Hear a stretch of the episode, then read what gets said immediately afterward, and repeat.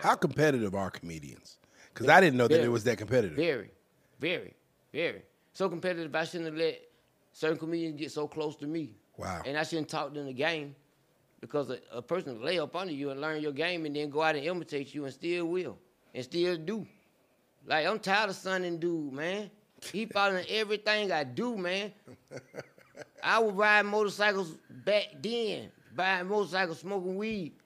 This fool want to take a drink or smoke no weed. Damn nigga on no motorcycle. I see him trying to later on trying to be a motorcycle weed smoker. Good God, I break my leg, break my femur. My son go right behind me and break his leg. Yeah. I'm like, dang.